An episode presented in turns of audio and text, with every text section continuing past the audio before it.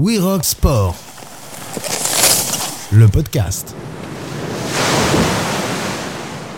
Des premiers coups de pédale au podium de Coupe du Monde, il y a des milliers de sentiers, de plus en plus escarpés, de plus en plus engagés, de plus en plus maîtrisés, mais il y a aussi des modèles, des inspirations et des aspirations qui nous poussent à aller voir un peu plus loin, à surmonter ses peurs et à faire ses armes pour grandir et viser les sommets. Notre invité du jour a découvert le vélo dans les traces de son frère à l'âge de 5 ans et ne s'est jamais arrêté depuis. Avec aujourd'hui trois titres de championne du monde d'enduro à seulement 29 ans, Isabeau Courdurier est entrée dans la légende du VTT et ne compte pas s'arrêter en si bon chemin. La passion est toujours au rendez-vous et se partage entre des entraînements millimétrés pour des victoires bien méritées, un engagement illimité et un plaisir de rouler en toute liberté sans concession. Bonjour à toutes et à tous, bienvenue dans We Rock Sport, le podcast, et bienvenue à notre invitée et ambassadrice Private Sport Shop, Isabeau Courdurier. Bonjour Isabeau. Bonjour à tout le monde. Merci d'être avec nous depuis ta Provence natale. On va revenir sur ton incroyable parcours et ton évolution dans le monde du VTT. Mais avant, commençons par le commencement. Est-ce que tu te souviens de ta première fois sur un vélo? Alors ma première fois sur un vélo, je m'en rappellerai pas parce que j'étais vraiment trop petite. Je devais avoir trois ans quand euh, voilà j'ai commencé avec mon frère dans le jardin. Par contre, je me rappelle très bien de ma première compétition de VTT. J'avais cinq ans et je m'en rappelle comme si c'était hier. Ça me donne encore des frissons à chaque fois que je l'évoque. Et je pense que ça a vraiment été le, le coup de cœur absolu et ce qui m'a fait euh, poursuivre euh, sur toutes ces années. Quelles étaient justement ces sensations que tu découvrais et les nouveaux possibles qui s'ouvraient à toi via le vélo et via le VTT je me souviens, en fait, c'était une course de cross-country, donc c'est un départ en ligne. Tous les euh, gamins partaient ensemble. Et je me rappelle tout de suite d'avoir eu cet esprit de compétition, de voir les autres partir et de me dire, mince, il faut que je les suive, il faut que j'essaye d'aller le plus vite possible.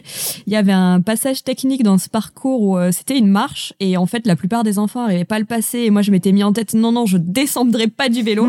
donc, je pense que ça m'a révélé un petit peu ce, ce caractère de compétitrice. Mais surtout, ben voilà, c'était déjà, en fait, euh, en l'occurrence, par rapport à, moi-même, me challenger. Donc, euh, je me rappelle de ça, voilà, vraiment euh, comme si c'était hier. Et je pense que ça a fait naître un peu, euh, j'aime bien dire cette petite étincelle, le feu, quoi. Et mhm. c'était parti l'année suivante. J'étais engagée à 300% dans le VTT, toujours sur les, les, pas de mon grand frère. Mais voilà, on sait tout le circuit local. Ça a vraiment fait un petit déclic dans ma petite tête de gamine de 5 ans. Et donc tu commences, oui, en cross-country, qui est la discipline olympique du VTT, avant de te tourner vers l'enduro. Un coup de cœur, une révélation, une discipline qui te correspond, tu le dis très souvent. Pourquoi? Qu'est-ce que tu vas chercher dans cette pratique? Qu'est-ce que t'apporte aussi cette pratique? Alors j'ai fait euh, du cross-country, donc effectivement c'est la discipline olympique jusqu'à ce que j'ai 17 ans. Il faut savoir que le cross-country c'est une discipline qui est vraiment très physique, qui demande beaucoup d'entraînement. On peut pas tricher en cross-country quand on est épuisé, que on n'est pas en pleine forme physique, on peut difficilement prendre du plaisir.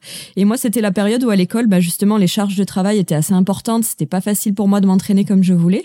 Et c'est une amie Morgane Sèche, une amie d'enfance, qui m'a proposé un week-end de venir sur une Coupe de France de, de VTT enduro. J'y suis allée en n'ayant aucune idée de ce dans quoi je m'embarquais. Et en fait, euh, dès les, les, premières spéciales de la journée, j'ai adoré. Donc euh, c'est une succession de descentes. C'est l'aspect mhm. technique pour le coup qui prend un petit peu le pas sur le physique. Donc j'ai pu me régaler, j'ai pris du plaisir et surtout voilà, j'ai retrouvé un petit peu cette euh, cette étincelle que j'avais eue sur ma première compétition. Je l'ai retrouvée sur cette course-là et je me rappelle avoir fini le week-end et avoir dit à mes parents ça y est, c'est bon, je veux faire de l'enduro.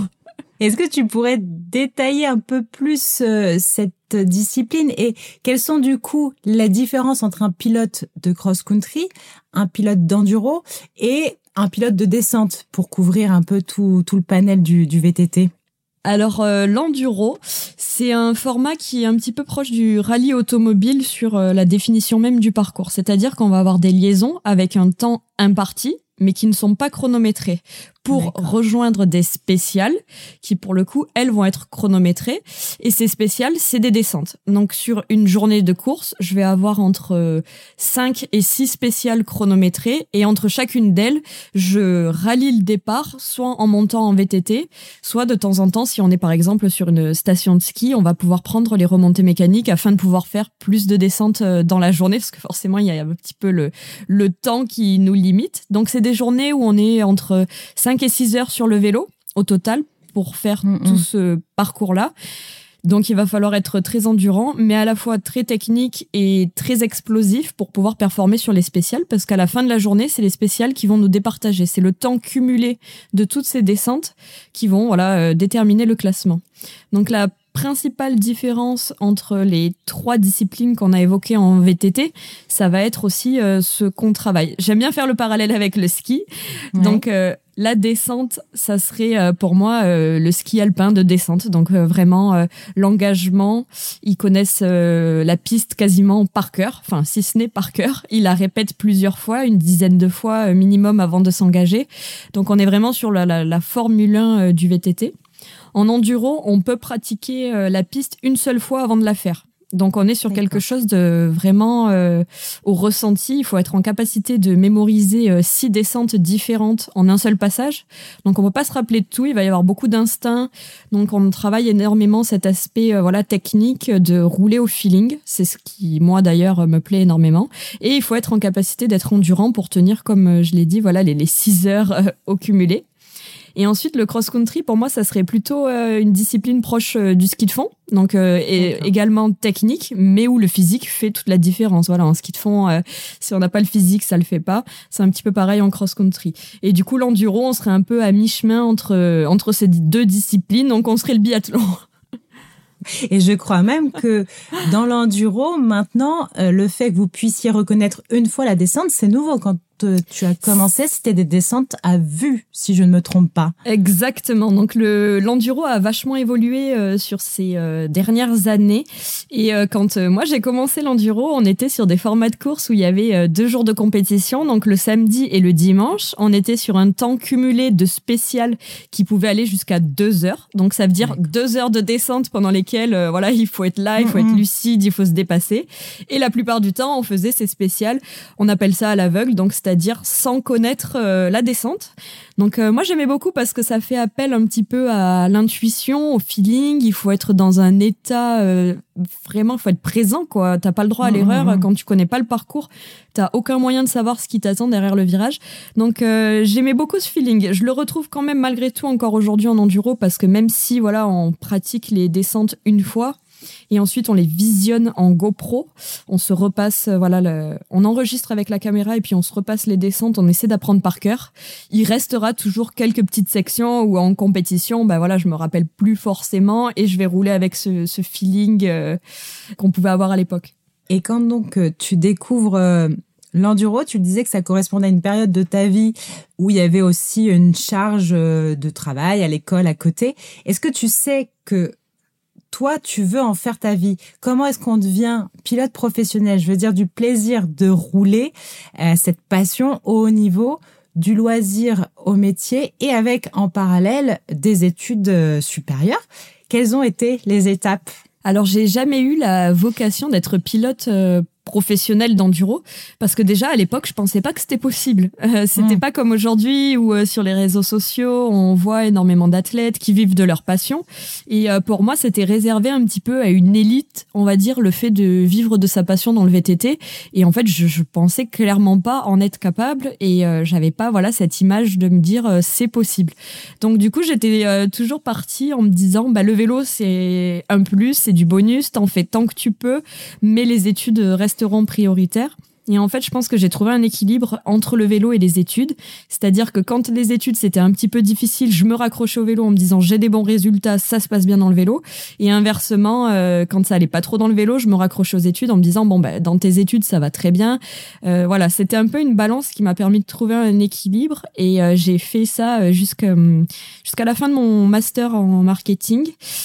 Et en fait, euh, ça s'est fait, on va dire, sans forcer. C'est-à-dire que j'ai trouvé ma première équipe euh, qui euh, me permettait de me déplacer sur l'ensemble des manches de Coupe du Monde parce que je parlais anglais, je faisais mes études en anglais et ils cherchaient quelqu'un, mmh. voilà, qui puisse donner un coup de main sur les résumés de courses et sur les réseaux sociaux. Donc j'ai commencé comme ça et en fait, ça s'est fait très naturellement. Les résultats ont commencé à être bons. J'ai eu des propositions pour être, voilà, seulement athlète, on va dire, au sein d'une équipe et ainsi de suite jusqu'à être professionnel. Et je me souviens que dès mon premier contrat pro, je m'étais dit bon bah c'est super cool voilà de pouvoir euh, vivre un petit peu de sa passion, mais euh, je me fais pas d'illusions, je fais ça tant que je peux et puis le jour où ça marche plus, j'arrête. Et en fait bah voilà, euh, j'ai bientôt 30 ans et je continue. ça marche toujours. Et je continue. Et tu as aujourd'hui un palmarès incroyable avec plus de 10 années de haut niveau, trois titres de championne du monde donc en 2019, 2022 et 2023, plusieurs titres également de championne de France. Est-ce qu'il y a une victoire ou une étape ou même un moment de toute ta carrière qui sort du lot? Alors j'ai plusieurs moments qui sortent du lot, mais si je devais en retenir un seul, ça serait euh, ma victoire à Canazei en 2021. 2021 a été une année euh, extrêmement compliquée pour moi. Je m'entraîne vraiment très très dur l'hiver, et puis euh, un mois avant le début de la saison, je perds mon papa qui était mon plus grand supporter depuis mes débuts en VTT. Et là, c'est un peu mon monde qui s'écroule. Ça a été vraiment très très dur mentalement. J'étais au fond du trou. Et euh, c'est euh, Cédric, qui est mon team manager et aussi mon compagnon dans la vie de tous les jours, qui m'a dit, mais de toute façon, le vélo, euh, c'est ce lien que tu as avec ton papa, c'est qui tu es en partie. Donc vas-y, fais cette compétition, mais sans te juger, juste tu prends le départ et puis voilà, tu te laisses porter un petit peu, fais-le pour toi. Et du coup, je me suis alignée sur ce départ de Coupe du Monde, alors que clairement, ben, j'étais dans un état, j'avais jamais été aussi maigre parce que voilà, j'étais complètement au fond du trou. Et je roule je prends le départ, je roule, je me pose pas de questions, je fais mes descentes, je suis dans mon univers, je suis dans ma bulle. J'ai beaucoup pleuré sur cette journée, c'était presque comme si je vivais un petit peu un, état de, de, je sais pas, de, transformation. C'était très très euh, profond. Et en fait, je roule sans me poser aucune question. J'ai aucune idée de mon classement vraiment. Et euh, quand j'arrive, je passe la ligne d'arrivée. Je m'arrête pas parce que ben voilà, j'étais en train de pleurer. Je voulais pas trop que les gens me voient dans cet état. Et j'entends au micro au loin Enrico, qui est euh, le, speaker des compétitions, qui me connaît depuis toujours et qui dit et euh, la victoire aujourd'hui pour le numéro 1. Hmm. C'était mon numéro à l'époque. Et là, je me retourne, je le regarde, je lui dis non, non, tu te trompes, c'est pas possible. Et il me regarde et il me dit si, si, c'est possible, Lisa. Et là, voilà, je remporte cette victoire et du coup, euh, tous les gens, toute la communauté du VTT Enduro autour de moi qui me saute dans les bras, qui qui c'est comme si voilà s'ils m'avaient accompagné dans cette douleur et qu'ils étaient là pour moi. Et franchement c'est un moment qui est vraiment euh, unique et gravé d'avoir eu euh, tout cet amour de la communauté du vélo. On le dit souvent que voilà c'est une communauté très positive. Mm. et là euh, j'en avais mais alors l'exemple concret quoi. Et justement qui sont ces personnes autour de toi? Il y a ton papa il y a donc ton manager et compagnon. On est sur un sport individuel, certes, mais on parle souvent et même toujours d'équipe dans le VTT. Même du point de vue des partenaires, on fait partie d'un team. Comment se manifeste ce travail collectif au quotidien dans ta carrière? Alors en fait, l'enduro, c'est un petit peu comme le surf, c'est-à-dire que c'est euh, des structures privées, on n'est pas en équipe de France, on est euh, dans des teams, et c'est au sein de ces teams qu'on évolue. Donc euh, moi, j'ai la chance d'être hyper bien entourée, que ce soit par mon team, par mes partenaires. Et aussi au quotidien, je suis très suivie. J'ai un préparateur mental, un ostéopathe, un kiné qui est aussi mon frère, donc ça aide. Et, et Cédric qui est mon manager et voilà euh, mon compagnon au quotidien. Donc euh, plus mes préparateurs physiques. Donc voilà, c'est une grosse équipe euh, qui m'entoure. Et ensuite, sur les compétitions, j'ai ma masseuse Hilaria qui est aussi voilà devenue forcément, au travers de toutes ces épreuves, vraiment une amie très très proche. Et au-delà de ça, la communauté du vélo est vraiment très saine dans le sens où en fait, nous en enduro, quand on est dans notre compétition, je suis seule face au chrono. Quand je suis au départ de ma descente, je vais être seule. Je suis pas en confrontation directe avec euh, mes concurrentes. Donc, une fois que le chrono est parti, c'est entre mes mains et euh, personne, en gros, ne peut avoir d'impact là-dessus. Donc, du coup, entre les filles, on a un état d'esprit où on veut toutes donner le meilleur, on veut toutes se pousser et euh, ça se ressent énormément voilà quand on est sur une compétition entre les concurrentes. Et ça, c'est vrai qu'en enduro, il y a toujours eu cet état d'esprit où on se soutient, où on veut aller de l'avant. Je pense que c'est également ce qui fait qu'aujourd'hui, euh, l'enduro euh, du côté féminin, bah, on est reconnu, on a un petit peu grandi. C'est grâce à mhm. cet état d'esprit. Et vous êtes euh, en voyage une grande partie de l'année, le circuit est intense. Est-ce que cet esprit de famille et cette convivialité, le fait qu'on serre les coudes est indispensable, est essentiel pour garder un équilibre pour toi au quotidien aussi. Alors pour moi, c'est essentiel à 100%, parce que je pars toujours du principe que c'est trop difficile euh, de se mettre la misère à l'entraînement toute l'année si en retour, euh, voilà, ça se passe pas bien sur les compétitions, si tu te sens pas bien, si t'as pas un équilibre.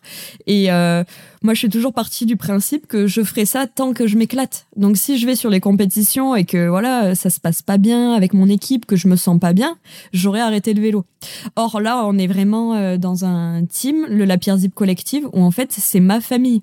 Mes coéquipiers, je les considère comme des personnes euh, qui font partie de ma famille. Et aujourd'hui, ce qu'on a créé, je pense que dans le paddock, c'est assez unique. On a vraiment une relation euh, qui va au-delà de l'aspect professionnel. Et euh, je trouve que c'est super en fait parce que voilà, c'est des c'est des souvenirs juste uniques de tous ces voyages, de tous ces moments qu'on a pu vivre ensemble.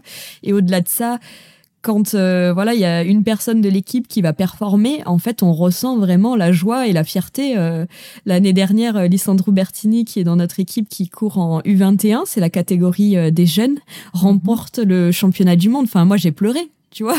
On vibre mhm. vraiment les uns avec les autres et, et c'est super. Et euh, il y a quand même des coupures dans la saison, des moments où, tu, tu, tu stoppes un petit peu du circuit, du moins. Comment est-ce qu'on gère ces moments off entre relâchement, repos et, j'imagine, quand même, préparation de la saison à venir? Alors moi j'aime bien euh, couper complètement euh, du vélo euh, sur une petite période parce que je pense que c'est important de voilà se détacher un petit peu. Après je coupe jamais du sport parce que voilà je suis un petit peu hyperactive depuis toujours donc je vais faire d'autres activités. Cette année pour la toute première fois je suis partie en voyage sans mon vélo avec ma maman pour faire euh, du snorkeling.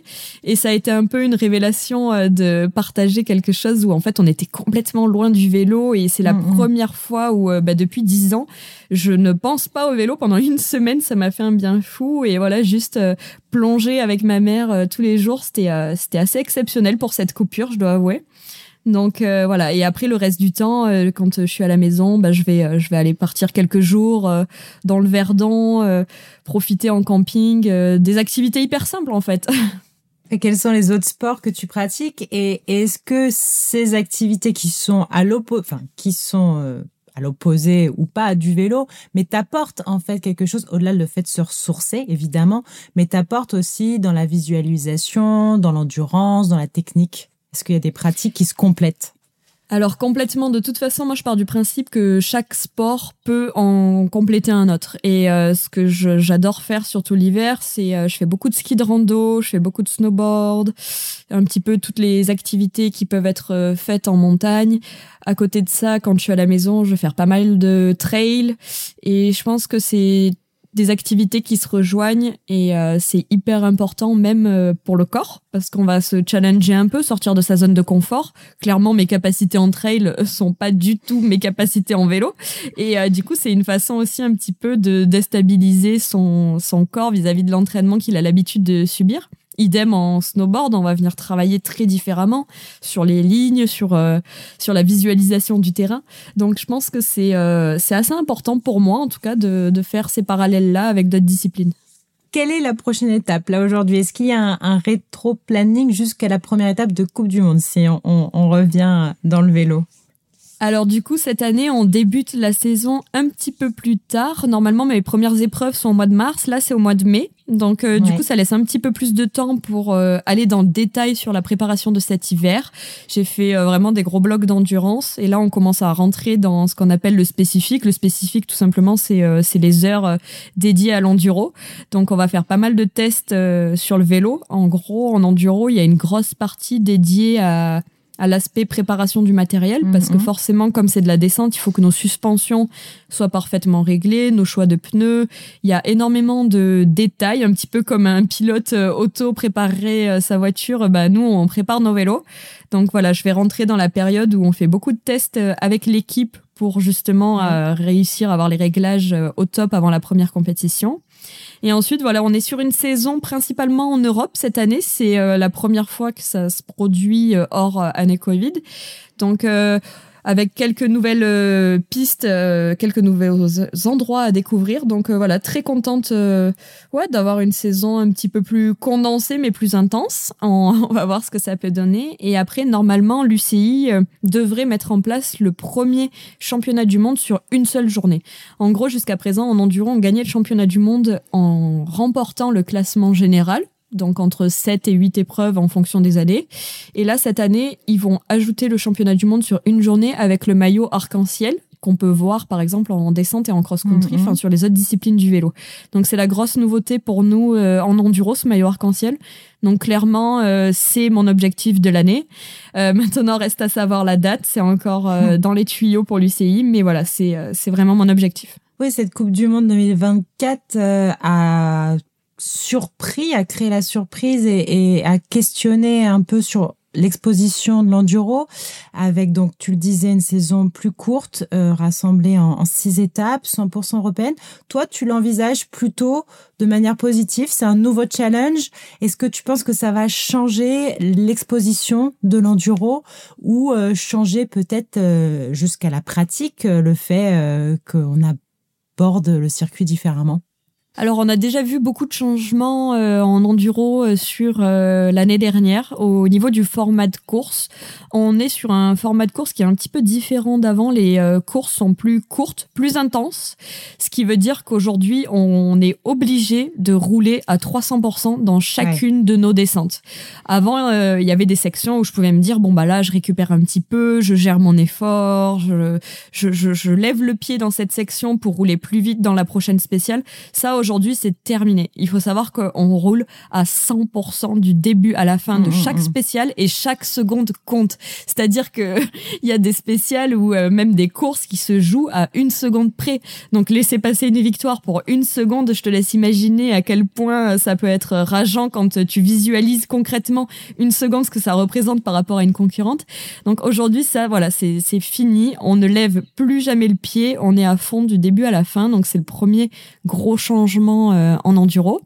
Et effectivement, ce calendrier 2024 a surpris. C'est la première fois où on ne part pas du tout euh, sur un, autre continent. Alors euh, c'est sûr qu'en tant qu'Européen, ça va être un avantage parce que ben voilà, nous on va pas avoir les, les, heures d'avion que peuvent avoir nos concurrents. Moi je trouve ça un petit peu dommage si tout est en Europe et qu'on parle de Coupe du Monde, je trouve ça dommage vis-à-vis. ben voilà, on a des concurrents qui viennent d'Australie, d'Amérique du Nord, d'Amérique du Sud. Enfin, pour eux ça va être concrètement un gros coup parce que ça veut dire mhm. qu'ils vont devoir rester en Europe quasiment six mois.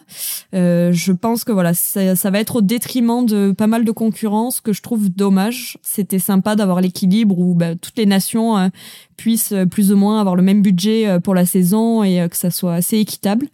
Après, je pense que c'est une année où ils vont essayer de restructurer pas mal la discipline, donc je pense pas que ça sera le cas, par exemple, sur le calendrier 2025. Ça a pas mal surpris euh, dans le milieu. Après, je pense que ça peut être euh, bénéfique pour les organisateurs parce que malgré tout, en Europe, euh, on a le savoir-faire des compétitions de VTT. Donc peut-être que voilà, c'est une année un petit peu de, de transition. Je pense qu'ils ont essayé de, de faire au mieux et à voir pour la suite. Et un mot peut-être, tu l'as déjà un peu abordé et on pourrait en reparler avec grand plaisir. Sur, la place des femmes, tu disais qu'il y a une sororité qui fait que euh, l'enduro, euh, c'est une grande famille, qui fait que toi, tu gardes aussi cette passion pour le VTT.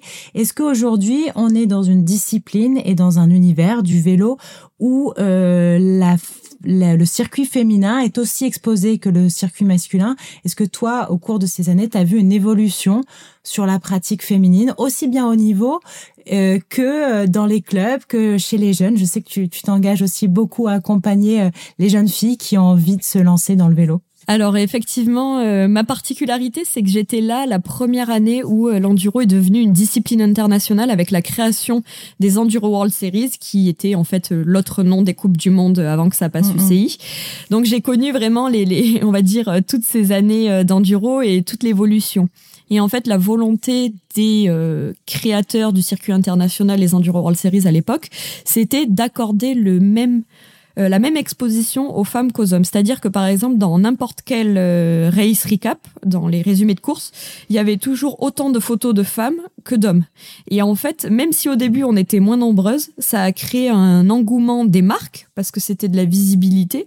En fait, on pouvait avoir la même visibilité quasiment en sponsorisant une femme qu'un homme.